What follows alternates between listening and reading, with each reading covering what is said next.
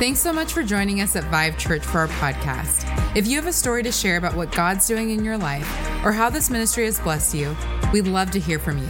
Send us an email at mystory at vivechurch.org. Enjoy today's message. Amen. Come on, would you give him some praise in here? Come on, let's give him a mighty praise like he's worthy and deserving of our praise, our utmost praise. Hallelujah. Hallelujah. Man, I'm so ready for God to do something here. You ready for the word of God? Amen, amen, amen. Come on, would you welcome all of our locations right now? Let's give it up for San Francisco, San Jose, online campus, Facebook Live, and Palo Alto. You're looking fine, looking real good as well. Hey, I want to do something as we prepare our hearts for the Word of God, would you open your Bibles as you stay standing in every single location right now?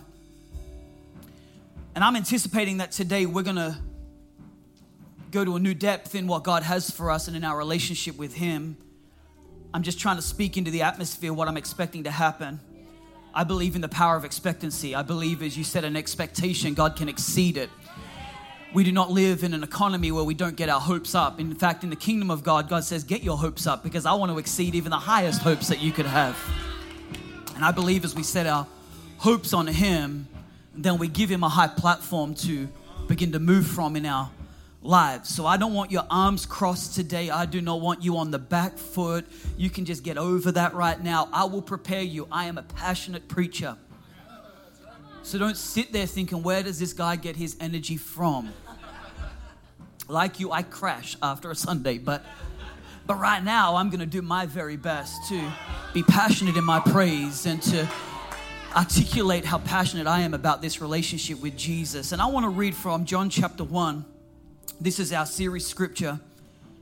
And I want to point out that it is a very poetic passage, yet it's also a deeply theological passage at the same time. And this is what it says John chapter 1, verse 1. It says, In the beginning was the Word, and the Word was with God, and the Word was God. He was with God in the beginning.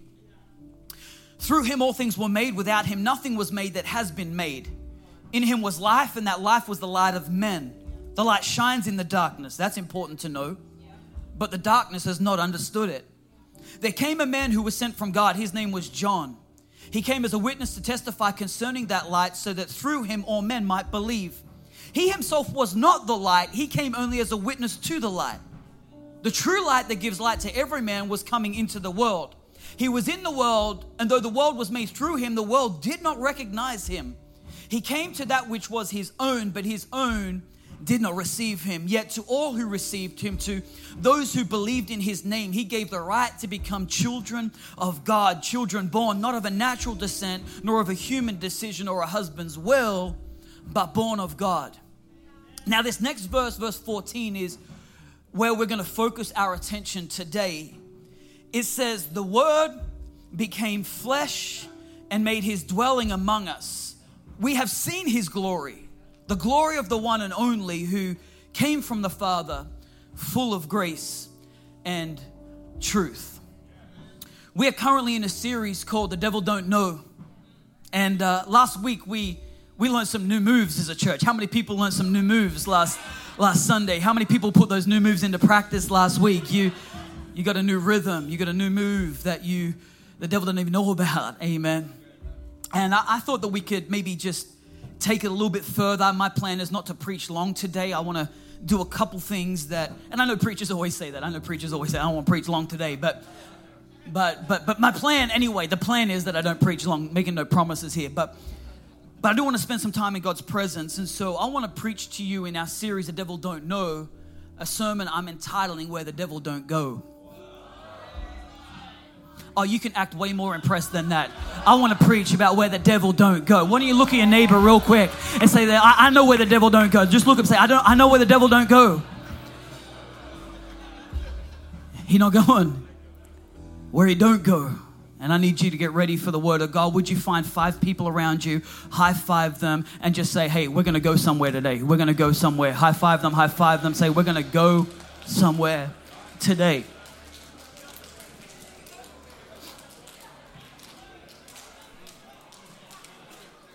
Thank you, worship team. Can we give it up for our worship team in all locations? Don't go far. I'm going to need you back real soon. How many people know the phrase when it rains, it pours? You, you know it. And, and, and, I'm not just asking if you've heard it. I want to know how many people have lived it. You, you know I'm talking about. It's, it's kind of a great metaphorical articulation of how sometimes frustrating situations in life don't seem to pace themselves out in a in a, in a mode that we can handle it. They, they come all at once. You know what I'm talking about. It's one thing upon a, a, another. And, and, you know what? I find this to be more than just a metaphorical or, or an articulated line. I actually find it to be a reality in, in the real sense of when it rains, it actually pours. You know, I, I would like to consider us a camping family the, the truth is we are not. Okay, the truth is we're definitely glampers. And our idea of camping usually involves, if it involves a tent, then it usually involves somebody pitching that tent, putting bedding in there, a little fireplace, and then we just rock up and it's like, this is nice, you know, it's like it's like a fabric hotel room. That's my kind of camping. But nonetheless, I remember when back when, when we were just newly married and our, our, kids were really young, I remember there was a season where we didn't have much money, so the only option for a little family holiday getaway was camping. You know what I mean? It was economy. So, so we thought, I can do this. We went camping as kids with my dad, and I thought, surely I got it. You know, I, I was there. I saw how we do camping and didn't have any camping gear, so we had to borrow it. But, you know, that's the season of life that we're in. Amen. You got to do what you can to get a little family getaway. I can remember made all the arrangements, borrowed the gear off my father, and and we got in, packed up our car, had the little kids. I mean, the kids were real little, and like they're just newborns, so that probably wasn't the best idea from the start. But nonetheless, I wanted to provide a great life for my family. Amen. All the dads, you know what I'm talking about. You do what you can. And so we went away on this camping trip and packed up the car, and as we arrived at the campsite, it started to I would say drizzle. You know, it just started to drizzle a little bit. And I'm thinking, okay, I've got an option here. I could either sit in the car and just wait for the drizzle to stop and run the risk that it increases, or I could get out now and get the tent set up while it's just drizzling and, and maybe just set up home before it really pours down. So I took the latter. I thought, you know I'm just gonna get out, I'm just gonna go for it. So I'm out there and I'm unpacking everything. And you know, it's not fun setting up anything in the rain, especially a tent, you know, where you got to lay out everything. And, and, and, and this wasn't no like one man, two man tent. Like, what I didn't really eh, just consider is that when we went camping with a dad, it was a family of six, and, and, so we had like the Taj Mahal of tents. You know what I mean? We had we had like three rooms to this tent, and it wasn't that you could just set up one section. You had to set up all the sections, and and as I was setting it up and laying it out, thinking, man, this is a massive tent. It's raining. There is there are puddles pooling on the tent as I'm laying it out. I'm remembering that's right. We had four brothers and dad setting up this tent that means you had someone on every corner lifting at the same time. Now, now I'm trying to do this because my wife is in the car. She's out the window going, Go, honey. Winds it back up. It was back in those days. You remember that? She wound it up and, you know, she's like, you're doing good, honey. Just a little cheer squad from the safety of the car. And I can remember, like, just this was a mess. I'm out there, and, and, and make, make matters worse, there were other campsites around, and people were sitting under their annex with their hot cup of tea, just watching, thinking, look at this guy. Look at this rookie. And so I'm setting up the tent, and we're like, it's pooling, it's puddling, and all of a sudden, what was drizzle became a monsoonal downpour. And I can remember just like literally for just 10 minutes just standing in the rain going, This is real life right now, isn't it? Kira wouldn't even let me back in the car because I was so wet. But what was amazing about that is the whole tent experience was different once the tent was set up. I hated setting up the tent in the rain, but man, there was nothing more cozy than sitting in a dry tent when it was raining out. And I say all this for a reason. When it rains, it pours. You know, it, it, kind of is a metaphor for life. And often it's the way that we would describe the way the enemy attacks us, more often than not. You know, we've been in a teaching series where we've been talking about the devil don't know. And the whole aim of this series is to help you realize the advantage that you actually have as a, as a believer, that you do have an advantage. And in fact, last week we discovered that there's a lot the devil don't know. he, he, he doesn't know your thoughts, he doesn't know your next move. Amen. He can't be everywhere at once. But, but what I do need to let you know is, despite all this, the, the devil does have some power and some tools. The Bible makes that abundantly clear. It says that he prowls around like a roaring lion, looking for who he can devour.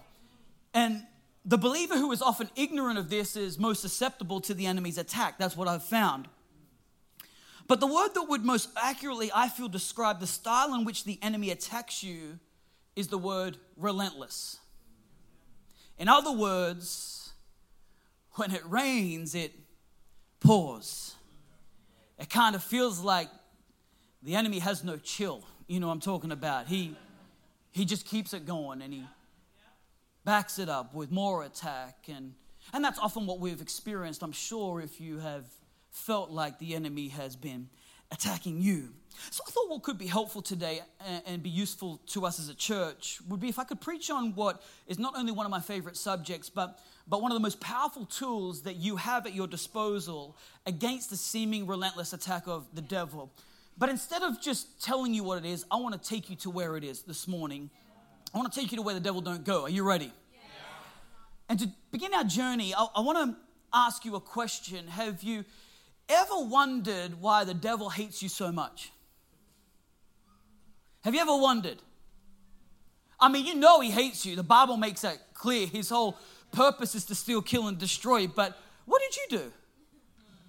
What did you do? Like, why, why is that his whole mission is to disrupt you, to take you out, and to kill you? Why does he hate you so much? And I want to give you a little Bible history lesson for a moment, if that's okay. You did turn up to church, you did bring your Bible, so let's do a Bible history lesson. And you'll see what you'll find is that the Israelites, after leaving Egypt, they became wanderers. They, they became nomads, so to speak, as they wandered through the, the wilderness. And, and they, unlike me, were actually really good at pitching tents, okay? They knew how to pitch a tent. The Bible actually talks about the tents that they pitched, in fact. We, we see special mention of, of, a, of a tent, a specific tent in Exodus 33, verse 7. It says, Now Moses used to take a tent and pitch it outside the camp some distance away, calling it the tent of meeting. Anyone inquiring of the Lord would go to the tent of meeting outside the camp. And whenever Moses went out to the tent, all the people rose and stood at the entrances to their tents, watching Moses until he entered the tent. As Moses went into the tent, the pillar of cloud would come down and stay at the entrance while the Lord spoke with Moses. Whenever the people saw the pillar of cloud standing at the entrance to the tent, they stood and worshipped each at the entrance of, of, to their tent. The Lord would speak to Moses face to face as one speaks to a friend. Then Moses would return to camp, but his young aide Joshua, son of Nun, did not leave the tent. The tent in this passage describes a place that housed the presence of God.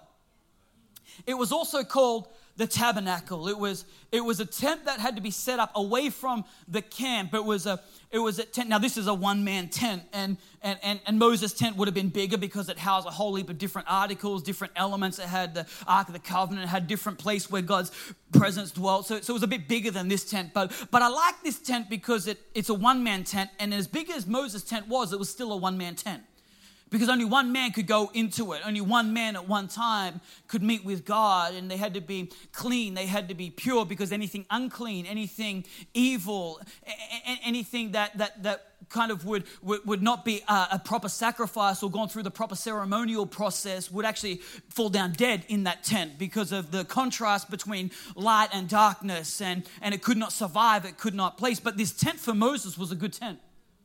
It was a place of strategy. It was a, a place of encouragement. It was a place of direction. It was a place of affirmation. It was a place where the very presence of God dwelt and was manifest. The Bible says that Moses spoke with God face to face like a man speaks with his friend, so much so that Moses was physically changed as a result of being in the tent. It was presence of God and the way that the Israelites would worship God is they would stand at the entrance of their tents. They wouldn't dare go near that tent because that tent was a bit too much glory, but they could just stand back at their tent and they could watch Moses go into the place. They could watch Moses go on their behalf. And in many ways, their worship was watching and spectating as bystanders, as Moses would do their bidding. And, and this Old Testament history lesson really becomes powerful when we contrast it with how John in the New Testament describes Jesus. Remember, he said in verse 14 of chapter 1 the Word became flesh and made his dwelling among us. Now, I'm trying to teach over this series. So, in order to teach, I need to get my Greek on for a little bit. I, I, don't usually do this. I know in Silicon Valley you get your geek on. In Bible college, you get your Greek on. Okay, so, so I'm going to do a little bit of teaching for a moment. And I don't usually teach on the Greek because I really don't want you to put doubt in your English version Bible. They're really good. But, but sometimes there are just some words that, when you look at the original language, really emphasize exactly what the writer was trying to articulate. And in this case, Grandpa John, because he's at the end of his years, and his whole purpose and aim of writing John is to really reveal the divinity of Jesus.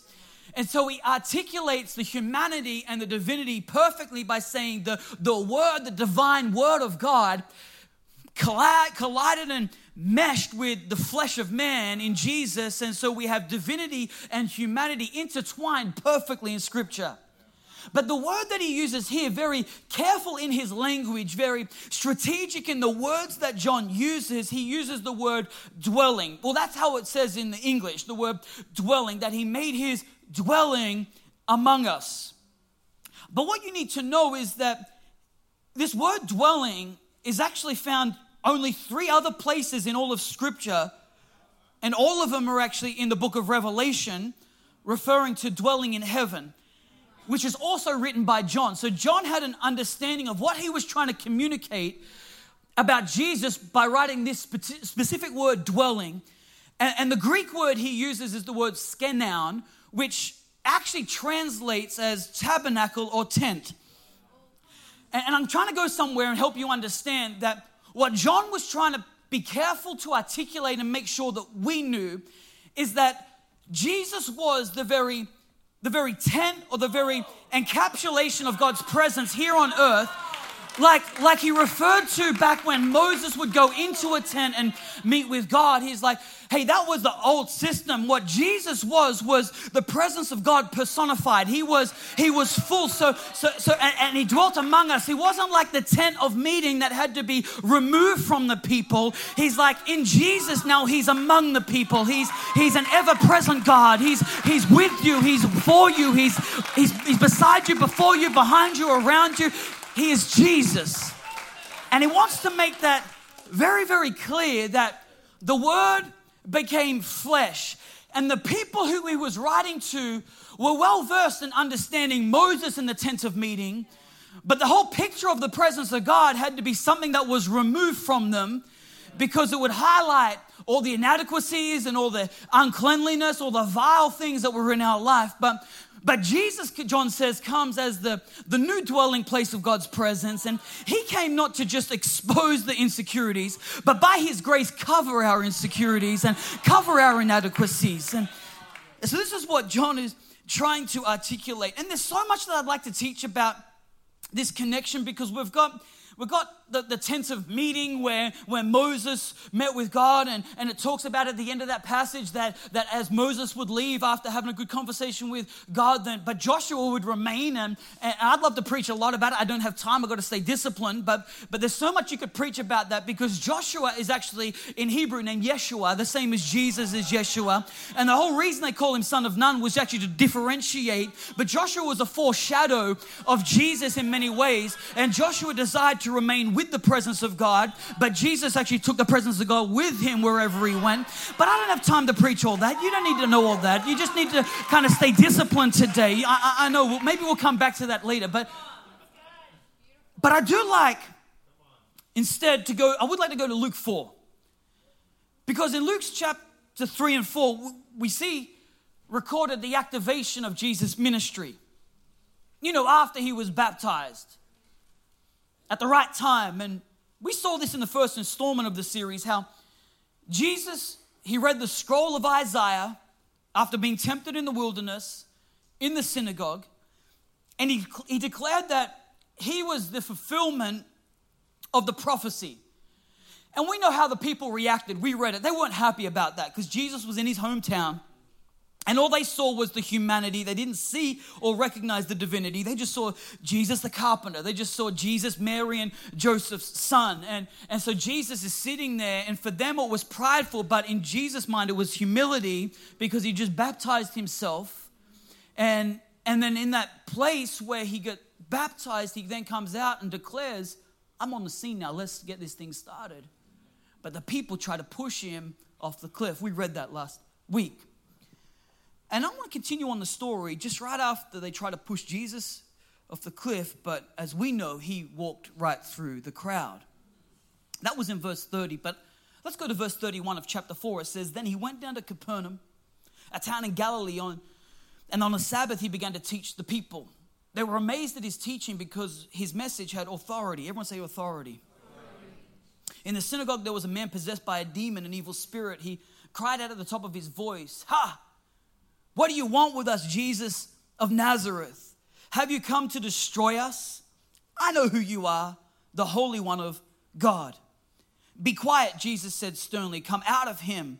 Then the demon threw the man down before them all and came out without injuring him. All the people were amazed and said to each other, What is this teaching? With authority and power, he gives orders to evil spirits and they come out. And the news about him spread throughout the surrounding area. Where light is, darkness cannot be. I was talking to just one of our board members just yesterday, uh, uh, just about the situation that's, you know, we're just discussing the situation that's going on in, in, in politics right now and a little bit of a hot topic. And, and he said something pretty profound that I thought I might just put that into my sermon notes because He's like, in the season that our nation's in, which seems very dark, this is the most opportune time for the church to be light and to preach hope. In a season when people are looking for hope, we get to be light. And you don't have to ultimately pray for your light to shine brighter. Just go into places where it's dark and it's gonna shine bright anyway. And this is what's happening for Jesus. Just because of he is the light of man, he's in a situation where demons are starting to react, darkness is starting to react. They, they, they, Jesus just can't go into a situation being the light of man and darkness not be overcome. So here we've got a demon possessed man who's reacting to Jesus' presence. And the devil, we discovered, he can't be everywhere at once. He's not omni anything. But he does rely on his horde of demons to do his work. And, so here we've got a situation where a, a man is possessed by demons and he begins to growl and begins to shout and snarl. Has anybody seen somebody like this before? I was talking to someone earlier in the week about how they were asking, why is it that in the United States of America we don't see like demonic activity like you do in Africa or maybe in Asia. Why is that we don't see it here? I said, you haven't been to the Tenderloin recently, you know, because what's fascinating is if you just go to some places, you can see that activity happening all over the time. I, I was in the Tenderloin just driving through the other day, and there was a guy licking a wall. Okay, people. How, how more obvious do we need to get? This is demonic. Just licking a concrete wall. But often, what you need to find if you want to see demonic activity is just take the presence of Jesus somewhere and things begin to react. Things begin to react. Things will begin to get shaken and begin to react. And simply because of the mere presence of Jesus, this demon actually begins to manifest. He says, What do you want with us, Jesus of Nazareth?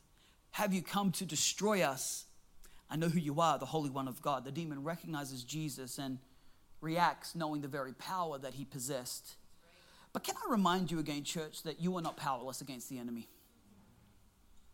You didn't seem real confident about that. You, you kind of seem like, yeah, that's right, question mark, you know. You are not powerless to the enemy. You have the same authority that Jesus had. The Bible declares that. And the truth is, the devil don't like you. I don't like you. There's a reason for it too. Because you see, the, the way that heaven works, or the power that heaven has comes from authority. God gives authority and He has a structure of authority. And in heaven, we know exist angels. And we don't talk too much about angels here. We're talking about demons and angels today. Like we're like some kind of really spiritual church all of a sudden. But my, goal is not to just do this big study on angels and demons. I know if you're new to it, you're like, oh, what kind of church have we come into? We're talking about all kinds of weird stuff. But, but just go with me because it's important. It's in the Bible. In fact, the Bible talks about angels 300 different times in, in 35 different books from Genesis to Revelation. And, and I'm not going to do a big in depth study on angelic powers and what angels do. You need to be in a Vive group for that. Just ask your Vive group leader, they'll tell you all about that. Amen. All the Vive group leaders, like, oh, really, Pastor? just ask him, just ask him.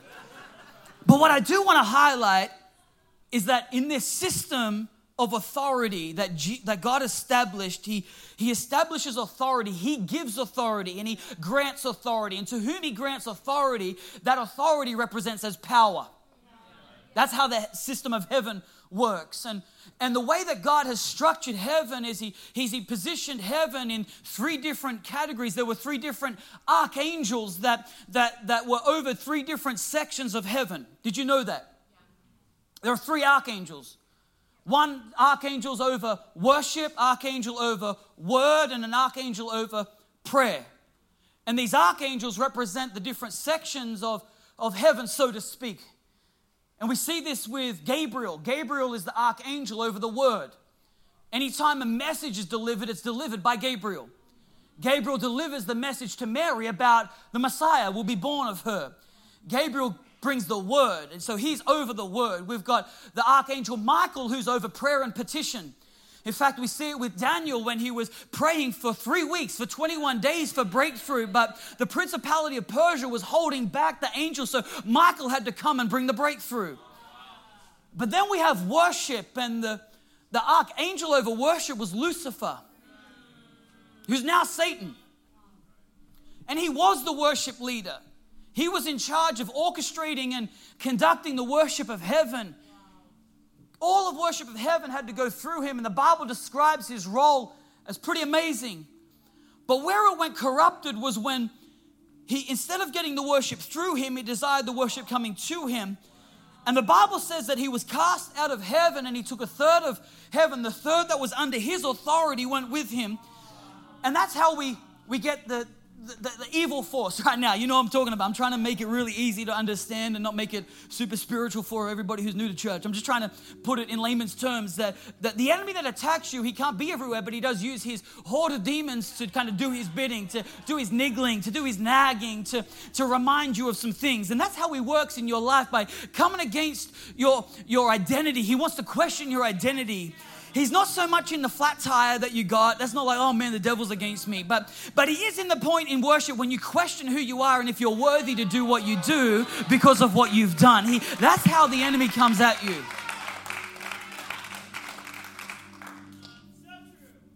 And because he was ejected from heaven, he's been desiring worship ever, ever since.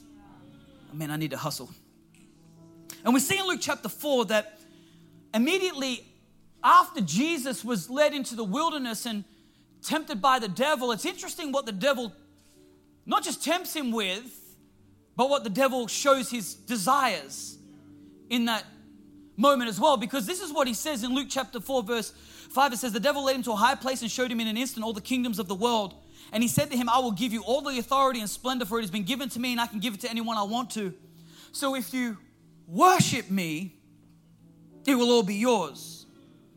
Jesus answered, It is written, Worship the Lord your God and serve him only.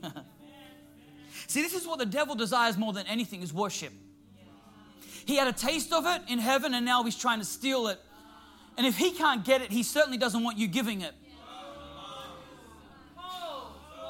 I'm talking about where the devil don't go. This is what I'm going to try and talk about. I'm, I'm trying, I'm trying to talk about where the devil don't go. But can I just side note for a moment tell you where the devil can go? He can go to church. You want me to prove that scripturally? Well, look at this. Verse 33 of Luke 4. It was in the synagogue where the man possessed by a demon, an evil spirit, came at Jesus. It was when he went to church. It was outside of church, got no hassle. But as soon as he stepped foot in the synagogue, the demon comes at him. And that's how the devil gets you too. As soon as you step into worship and you try and raise your hands, that's the very moment the devil tries to tell you, I know what you were thinking about last night. I know what you were doing in the club. I know everything. And he tries to remind you and tell you, you weren't worthy. This is what he comes at you with. Told you you're going to learn some new moves. He tries to distract you from worship. He, he, he tries to, to, to remind you how unworthy you are. He tries to remind you, hey, you can't go near that presence. You, you can't, you don't have access. Oh, I gotta hustle, I gotta hustle. But there's power in worship. And, and I don't know if you know the power of worship. You see, when the devil was ejected out of heaven, God did not select another angel to take the position of archangel head worship leader. Instead, what God did is He leant down into the dust and He the Bible says he formed man from the dust, and he says that he breathed life, and the very mantle that was on Lucifer now rests on us. The very mantle of worship, the very mantle to, to, to bring God's presence, because God's presence doesn't reside in a tent anymore. The Bible says that when Jesus ascended, he said, I'm sending my spirit, and the spirit of God will fill every person, and you become the very tent that contains the presence of God. So when you begin to worship, the very presence of God that is in you and emanating around you begins to light up the atmosphere. So any devil or darkness around you cannot stand where there is light. Can't stand it.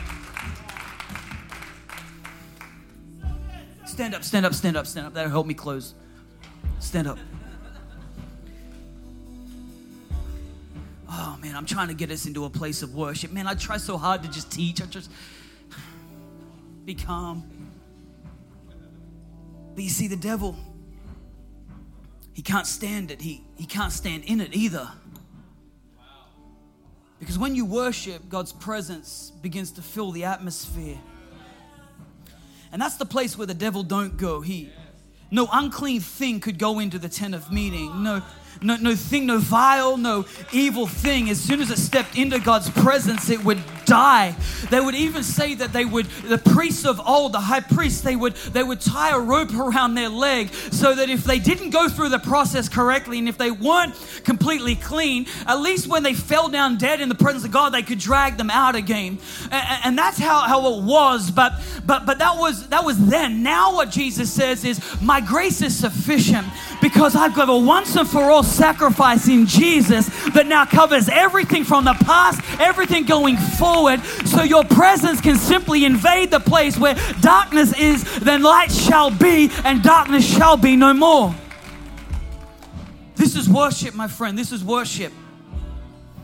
And this is actually how worship becomes your weapon when you're facing struggles, when you're facing doubt, when you're facing fear, when you're facing uncertainty, when you're facing hopelessness, when you're facing depression, when you're facing anxiety, when you're facing rejection, when you're facing all these things, even in this season, can I just dial it down for a moment? Because I just go sometimes, you know, I'm just trying to bring it down. But even when we're facing uncertainty, and I want to just be a real pastor for a moment and speak into the into the nature of the climate that we're facing right now in our nation. Regardless of what side of the fence or if you're on the fence, regardless, it doesn't change the certainty that you have in Jesus Christ. Now, I'm not trying to somehow diminish and disqualify anybody's real feelings, real confusion. That's where the enemy loves to be. He loves to be in confusion. But I do want to remind you that you still have tools that can bring some clarity. And when you are confused, when you begin to worship, Let your worship be a reminder of all the times that God has broken through for you in the past. Like the Israelites when they came out of Egypt and they came through the Jordan. Every time they faced uncertainty, they began to worship God. And that worship reminded who can make war with God? Who can dare stand up against my God? I know that God did it before, and if He did it before, He can do it again. So let my worship be my weapon of praise to God. Let worship be my weapon. And God has not only given us the role of worship leader, He's done away with the tent. He's done away with the tent. Instead, He wants to fill you with His presence.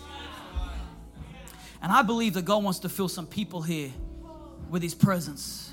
So, would you lift your hands in worship just for a moment? I want you to try something out. This might be new to you, but I really want to. I want to believe with you that by faith that you're going to encounter the very presence of God. You might have been in a season where you've struggled to see what God's doing. You might have been in a season where you've confused and where it's been vague, and you've gone, God, where are you in this season? It feels like you're walking through a haze, and and I don't believe that God wants to bring clarity for for every step that He has has ahead for you, but He does want to give a clarity to the next step that we could walk by faith, that we could step out with a confidence to know that even though I don't know where I tread, I know who's got my foot. I know who's got the ground beneath me. I know who will make a way where there isn't a way. That is the great God of heaven, the great I am, Jesus Christ, who is seated on the throne. Amen. Thanks for listening to this podcast. For more information about Vive Church, for service times and locations, or if you'd like to support this ministry financially, visit us at vivechurch.org.